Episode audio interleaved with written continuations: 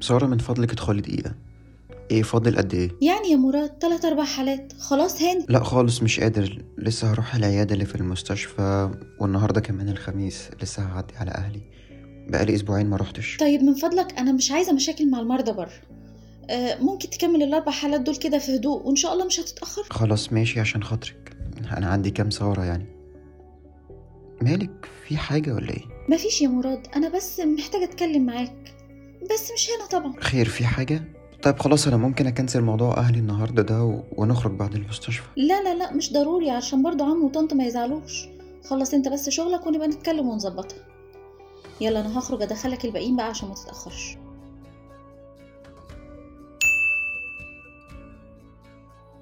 مراد حبيبي كده نهون عليك؟ أسبوعين يا وحش ما نشوفكش. حبيبتي والله وحشاني جدا. معلش غصب عني والله الشغل. انتي عارفة. ماشي. ما انت كل مرة تطلع لي بأعذار قد كده. بس هقول إيه؟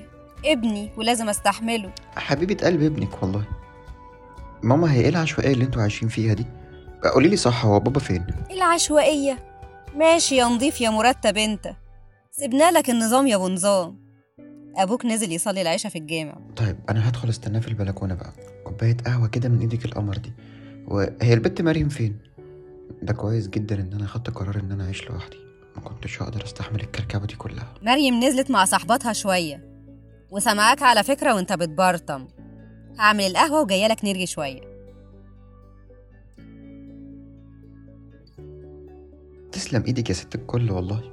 والله كوباية القهوة اللي من إيدك دي وشوية الرغي دول هم اللي بيخلوني عارف أكمل. أهو شوية العشوائية والكركبة اللي بتقول عليهم دول يا مراد.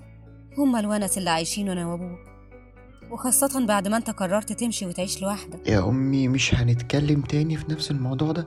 أنا مش عايز أتخانق والله. نتخانق ليه بس يا ابني؟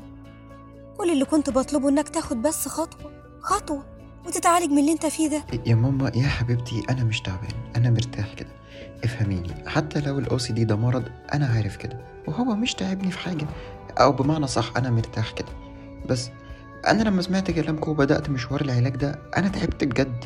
عشان استعجلت وخدت دواء وبراشيم قد كده. وكمان هو مش تعبك يا ابني. بس بيتعب اللي حواليك. أنت فاكر لما كنت صغير؟ والمشاكل اللي كانت بينك وبين مدرسينك وأصحابك وأبوك وحواراتك معانا. انت مفكر مثلا لما تهرب وتعيش في بيت لوحدك كده المشكلة اتحلت؟ انت عمال تدي مسكنات للمرض اللي انت مت... اللي انت متأكد إنه ليه علاج. بس مش عايز تاخد الخطوة دي. ويا خوفي يا ابني. يا خوفي تاخدها بعد ما تخسر حاجة كبيرة قوي في حياتك. ماما ماما أرجوكي بلاش نتكلم في الموضوع ده خالص. وأنا كويس أنا كويس. ربنا يجعلك كويس دايما يا ابني. ها؟ قول لي عامل إيه مع سارة؟ ابدا المفروض إننا كويسين عادي يعني. حبيبي الغالي إزيك يا مراد يا ابني؟ عامل إيه؟ حبيبي يا حاج والله كله تمام. أنت إيه أخبار صحتك؟ طمني عليك. كله بخير الحمد لله. بس أنا لسه مصمم أنزل أعمل المشروع اللي عايز أعمله. بس أمك مش موافقة. ليه بس يا حاجة؟ سيبيه ينزل كده يشغل وقته. ينزل فين بس يا ابني؟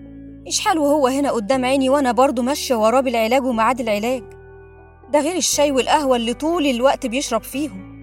وأنا برضه عيني عليه.